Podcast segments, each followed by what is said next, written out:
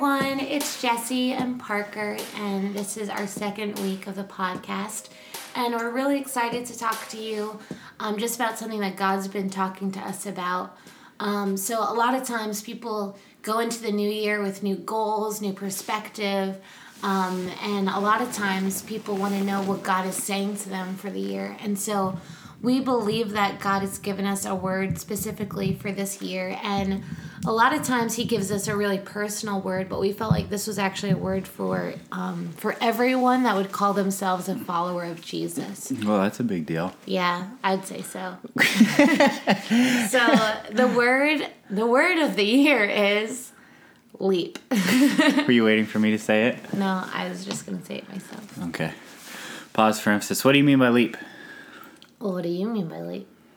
Well, leap is jump. Is it? Is it? I think, well, in our context, I think it means something like just doing something without knowing what the outcome will be. So give me an example in like the natural of like when you take a leap. Uh, skydiving, jumping off a cliff. Oh, you mean like physically? Well, that's what you said. I said in the natural. What does that mean? That's Chris. That's like Christian language. Yeah, I meant like, like for example, In the temporal. starting a job for the first time that like is out of your experience. Oh, right. Yeah. So I I guess that's one example. Or like we did, we moved across the country. We feel like that was kind of a leap for us. That was like a spiritual leap. Yeah, but it resulted in physical actions like you just said, like starting a new job. Right. So Doing something different. The spiritual word requires a, a natural response. Exactly. you can't just like ha- be that person that gets all the prophecies and doesn't ever do anything. Well, yeah. What, Like if you get a prophecy, like you're going to be a famous speaker or a famous preacher, or you know you're going to be a multimillionaire, and like some prophet gives you this crazy word, or somebody gives you a word, or you write it in your journal. It doesn't really matter. What matters is that you combine your faith with the action to leap, because faith without works is dead, like James says. That's true. What are you doing? I'm looking up. Why? What, what, What, are you googling right now? I'm looking up the definition. the of leap. definition. The definition of leap on Google. Well, really? Actually, Merriam-Webster. What does she say? Taking a second. Okay, it says to spring from, or as if from the ground, to pass abruptly from one state to another. Um, and that's it. To pass abruptly from one state to another. I like that. Yeah, a sudden passage or transition, a choice made in an area of ultimate concern. Example, a leap of faith. I think uh, well, our friend Austin is sitting here listening in to us. He's a pretty good example of leaping. I don't think he he knows how to move cities any other way. He bought a one way ticket to New York to our wedding and then stayed for what was three years, and now he's living with us here in Southern California.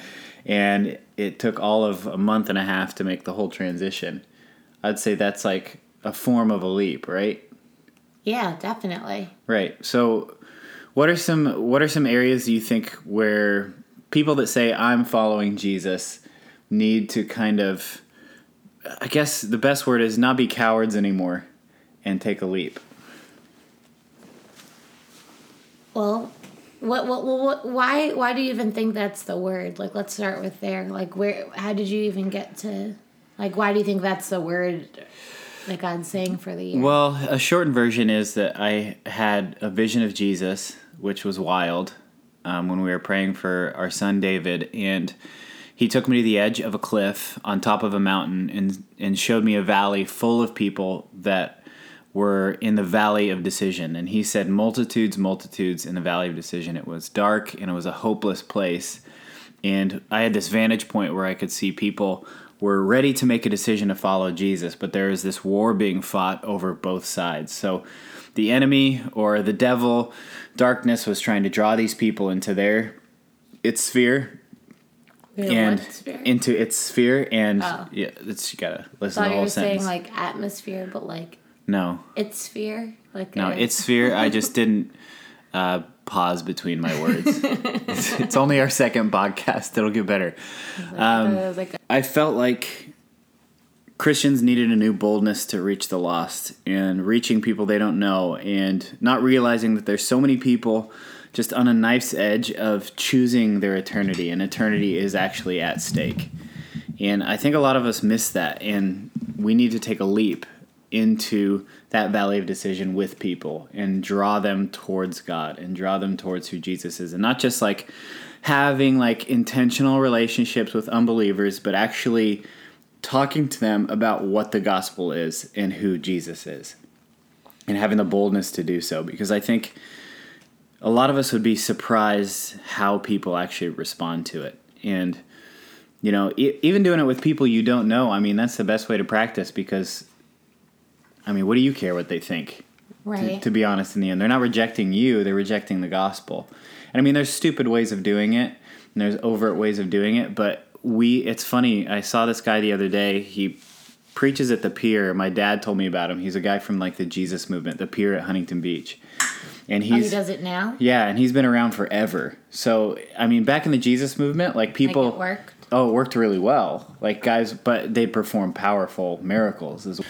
But yeah, so he's he's still down there preaching and trying to get people saved at the Huntington Beach Pier or like piers all over Southern California. Have you met him before? I've seen him. I haven't met him before cuz it's just kind of like you always think those people are crazy. But what my point was that at least he's doing something. Like a lot of nominal Christians that like just sit in church every Sunday that haven't shared the gospel at all are like, well that guy that guy's an idiot. Well, is it working? Like, have you seen people like getting saved? No, well I mostly see people argue with him. Well, then, I don't. I don't know if what he's doing is is a good thing. Why not? Well, Jesus like didn't just do things for the sake of doing things. He said, "I only do what I see the Father doing." And maybe like 40 years ago, 50 years ago during the Jesus people movement, maybe preaching at that pier in that style in that way was what the Father was doing, which was why they had like people responding, like mass groups of people getting saved and miracles and signs and wonders and baptisms. Well, and you had like old school guys like Lonnie Frisbee down there who was like crazy and jumped up and down. And Right. like people would gather around him just because he looked crazy. But like I don't think just preaching at a pier for the sake of like doing something Christian is what God's requiring. But what's year. like so what's success then? Because what if God what if God is asking him to do it and it's just like cuz there's a lot of things you read in the Bible where it's a failure. And even in the New Testament Jesus is like, well, if they don't accept the the gospel of the kingdom, just shake the dust off your feet and leave. Well, I think though, if you're in alignment with God, there there is a power there, whether you accept it or reject it. There's still like, like I think He would still be seeing maybe miracles and signs and wonders, but the people could choose to reject Well, it. Well, Jesus went to a town and he could only heal a few sick people and then he left. but still, a few sick people. Well, I mean, it's better than most. But he's, he is the Son of God. Yeah, I um I'm reading right now actually Acts in um the Passion translation, which I know you make fun of, but it's really really good. I do not make fun of it And a little. it's really good because it shows the f- actual meaning of what the writer was saying in like the Greek, the Aramaic, and the Hebrew. And anyway, in the beginning, before it goes into it, it kind of like talks about major themes and stuff. And one of the things it says before Acts that I thought was really cool was it says um, that Luke Luke actually called the church. He called them the way. So they weren't called the church then; Right. they were called the way or followers of the way. And it says his point is that the the Church of Jesus Christ is a distinct community who are on a love mission by the one who loves the world with a fiery passion. For Luke, the church isn't merely a gathering or assembly. Those are the English definitions of the word. The church is and always should be a movement, a spirit fueled movement led by leaders who articulate and apply the power of the gospel. And I think that that a lot of times like that's what we're missing. And I think that there should be there should be a movement, a leaping, a transitioning, a, a response, whether it's a um like I, I don't know, like I feel like like what God is like asking for the church this year and the and followers of the way and Christians and whatever it is is like honestly like I feel like this is the year of like stop being lukewarm and like take a side. How do you do that? Well, I think you do that by first of all like like actually deciding to repent and be baptized and make a decision in your mm. heart and in your mind to actually follow Jesus no matter what the cost. Yeah. So like that's one of the things we talk about is like Jesus plus nothing. Like I think a lot of Christians have like raised their hands and like made a decision to follow Jesus, but they haven't resolved to follow Jesus. Yeah. Well, and I think this is funny because I used to do this, and this is this is a trap I think a lot of Christians fall into. They actually take refuge in the inaction of their little quiet time. What do you mean? You? So, this is what it looks like. So, you get up in the morning, or you, or you get up whenever, and you spend time reading your Bible and praying and meditating on the Word, and then doing nothing like the rest throughout of the your day, right? So, you you're taking refuge in the fact that you're like, well, I've spent my time with God, but if God is a living, active being, then He's going to disagree with you. He's going to poke and prod at you during the day. He's going to transform you. He's going to ask you to do things because He's your King and He's your Lord. Right. And I think we've taken on almost this like Eastern mysticism into the church where it's like you're meditating for meditation's sake. And that doesn't make any sense. Like, I believe in the disciplines of solitude and silence, but that's only to reach people and love on people. I believe in going to like the woods or the wilderness myself, but that's only for other people. It's not just for me. You know what I mean? Like, it's it's for action. It's for doing something. Well, even like your like the gathering. Right. Like so for example, like and I and we've talked about this before, but like you and I I think both believe that like the only reason why the body gathers together is to encourage one another and equip one another to go out right. and do. So like it's not gathering for gathering's sake, but it's more of like and we've talked about this a lot this last week, but like the the church really should look a lot more like a military force yeah. than uh, a bunch of people like in the woods just sitting in a circle singing kumbaya. Right. And uh, I do think that it like it actually breaks my heart. Like I feel like a lot of the church is ineffective because they they're satisfied by hearing a good sermon. And their entire Christianity is wrapped in around like if they're doing the right Christian things but not being transformed. Yeah. Oh man, like that message was so good. Did you hear it? Like, Like- that's actually like my like one of the most annoying things in the world.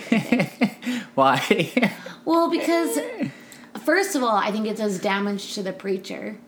So I know for myself when I was preaching, like it was awful when people would say like, "Oh, that message was so great. That message was so great." Because it started to put onto me like this performance thing of like, well, if I preach and they don't say it's so great, like, oh my, like, and I you start to think about that and caring about what the crowd thinks instead of what God thinks, and I, I think it makes the motivation really like like wrong. Like I think sometimes you're gonna preach a message that people say that's the worst message I ever heard.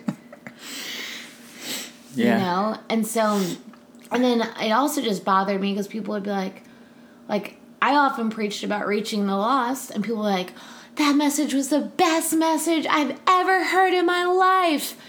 And they've never told the gospel to anyone. Yeah. It felt nice. Yeah, and so I'm like, well, I don't care if that was the best message you ever heard in your life. Like, go tell someone that Jesus loves them. Because Jesus is alive. Like if it's the best Yeah. message, prove it. Yeah. And I think I'm I'm going to read a scripture from Acts, but um, one of the biggest things that helped me leap or has helped me leap in my life is doing it with you. So like I think one of the biggest parts of like leaping and actually doing this throughout the year is having a community of people to do it with. Hmm. And you were talking about how you know soldiers in an army should be it should represent the church more than like just people listening to a message or just gathering for gathering's sake and i think the, one of the biggest things in the military that i've heard from guys that have served is they weren't like killing or doing what they were doing or um, sacrificing for this big great cause necessarily they are sacrificing for the person next to them and I think with Christianity, you get both. You get this huge, overwhelming cause of Christ, but that cause is wrapped up in the singular human being that's next to you in the whole thing. It's really good. So, what is like leaping in Acts? We've been reading Acts quite a bit, and um, I just want to read a verse that many people know, but just read it again, and it's Acts four thirty two.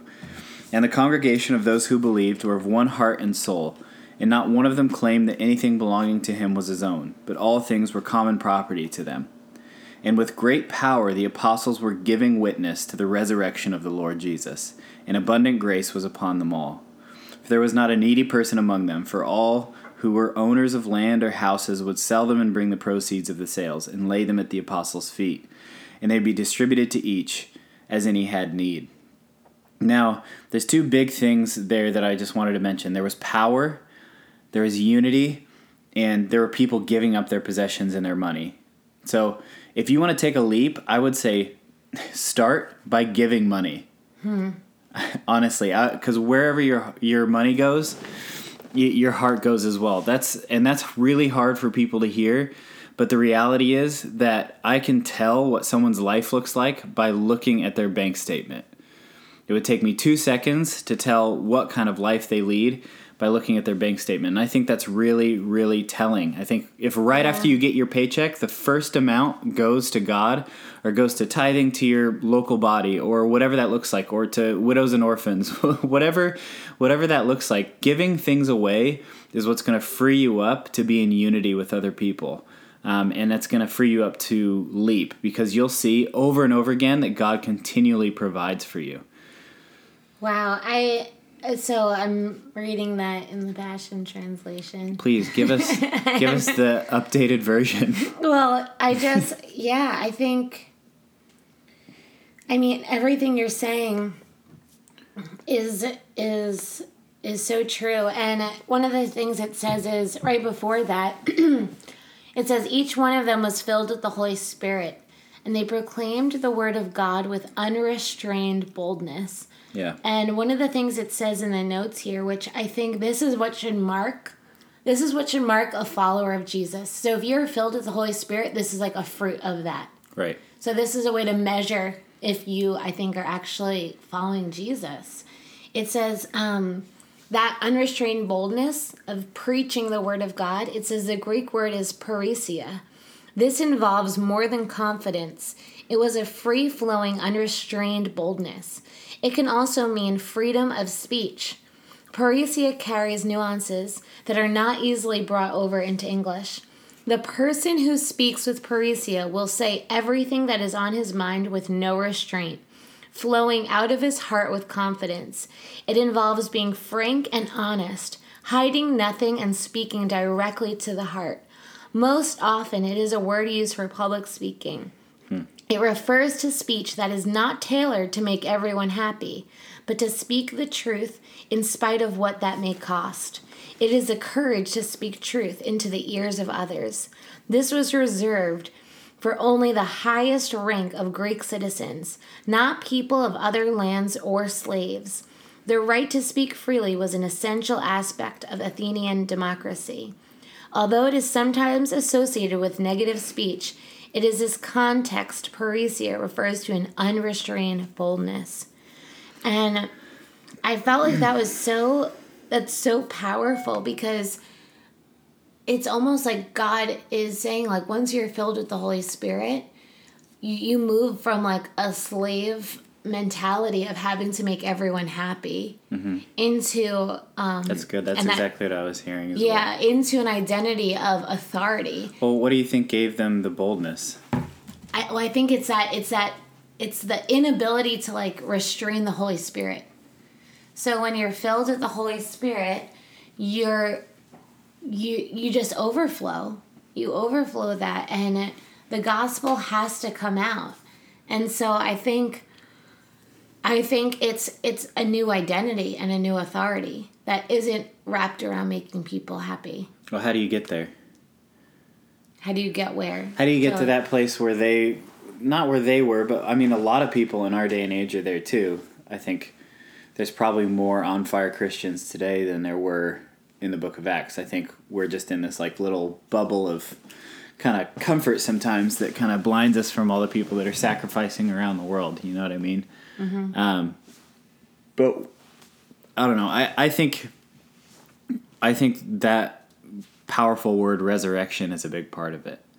I think Jesus being alive and Jesus coming back from the dead and Jesus um, showing himself to be alive through signs and wonders and through reaching people and through creating that kind of unity that he prayed for in the Garden of Gethsemane before he was crucified. And then Paul the Apostle says later on, I've been crucified with Christ, and I no longer live, but Christ lives in me. And the life I now live, I live by faith in the Son of God who loved me and gave himself up for me. And I think in order to become the type of person that speaks the mind of Christ, like they were speaking the mind of Christ without fearing people, without fearing man, and knowing that you're you're the highest level of citizen, yet serving people with everything that you have, it takes you dying well, and then rising ways- again with him as a different person. In what ways do you feel like God is asking you personally to leap this year? Um, there's, I mean, there's a number of ways. I Give me two. Two. Okay. I'll give you the. I'll try and give you the top two. So moving here, I've been trained for ten years to be a minister. Basically, uh, went to Hillsong College and trained there, and then at 18 years old to 28, 29 years old, I was a pastor. And now it's my personal conviction that I, and this is really going to offend some people, but I don't think there should be paid professional ministers. I think it slows down the growth of the body.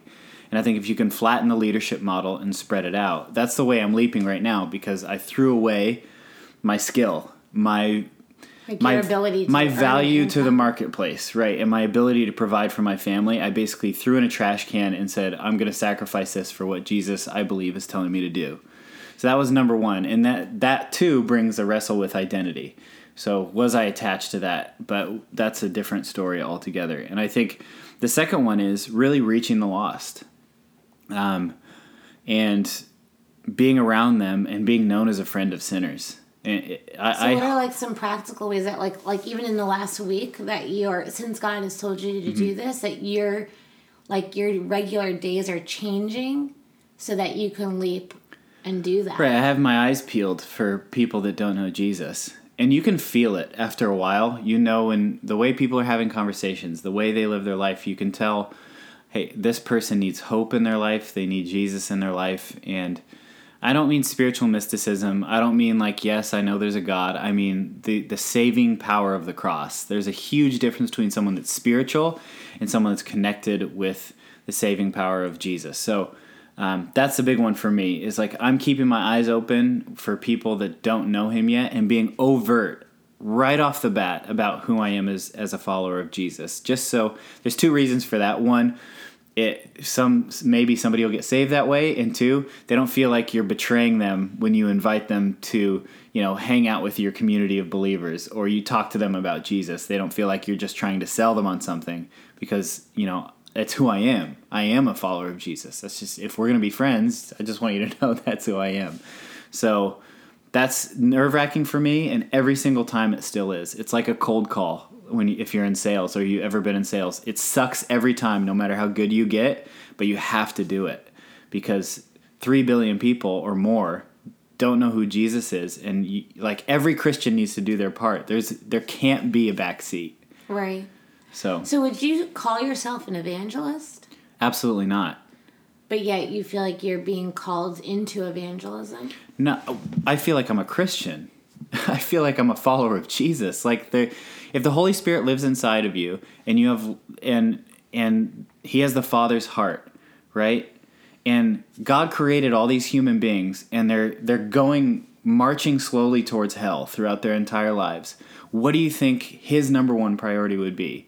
Would it be to discuss the order of revelation and when Jesus will come back and what the thousand year reign will be, whether or not women should preach, or what kind of clothes we should wear, or I don't think that's his major number one priority. His number one priority is getting lost kids into the house. So people need to be around a fire to get warm, right? And I've heard this said before, but we keep telling these lost, broken people that they need to get warm before they come stand around the fire. But you have to experience Christ first. Right. You have to experience his saving power in order to get warm in the first place so they can actually be transformed. They can't change outside the community. Do you think that many Christians are not warm themselves and so they don't even know how to warm others? Yeah, they don't know what the fire feels like. So they're trying to give rags to people, which are principles and wisdom of the world, or wisdom even from the Bible without the saving power of Jesus. And it's like There's no uh, fire. It's like a jacket with holes in it in the middle of a blizzard. All these principles that are taught without the cross and the resurrection, none of it matters. So even like like financial stewardship, like it means nothing if you have no Well, if you have no eternal perspective, Right, what doesn't difference does it make how much wealth you gain or how much you're even giving away? Because you're giving away to to make yourself feel better. You're not giving it away because you're an you- overflow. of- because you're a person that gives. There's a difference between somebody that gives and a generous person. right. That's a, it's totally different because a generous person is generous with their time, with their words, with their life, with their money. Money usually comes first before the rest of the character traits, but that that's the transformative power of Jesus. It fixes the internal problem or transforms the internal problem so the outworking is completely different. That's great. That was a lot of talking. what about you? what about me? What? You're sorry. No, don't be sorry. I just I don't know what you're asking. What about you? What is? We're back to the original question before I talk for twenty minutes about myself. What What are two You weren't talking about yourself. You were talking about how to reach others. So what are, what are your two What are your two things? Like God's asked me to do to leap. Yeah. Um. I just started praying about this. I think one of them is that God is asking me to um, to actually like intentionally take people out and show them how to reach the lost. And that's like uncomfortable for me because I always have this wrestle with like feeling like I need to perform for people. Um, and I gotta like pray through that. But um, so a lot of times, like it's easier for me to like pray for someone on the street or reach the lost like by myself, because I feel like there's no like I'm not having to do something for someone else besides Jesus. But I really feel like God's asking me to take someone by the hand and like show them how to get a word for someone and how to give that word and how to fail and fail well and like just the fun of sharing the gospel. Um, and that's a huge leap for me because it takes intentional time to set aside and do it. And it, there's always like distraction and all this stuff. And so, um, like you always say, like, I'm not a huge delegator. Right. like, I rather just do it myself. yeah. And I feel like God's asking me to like leap into like delegating evangelism, if that makes sense.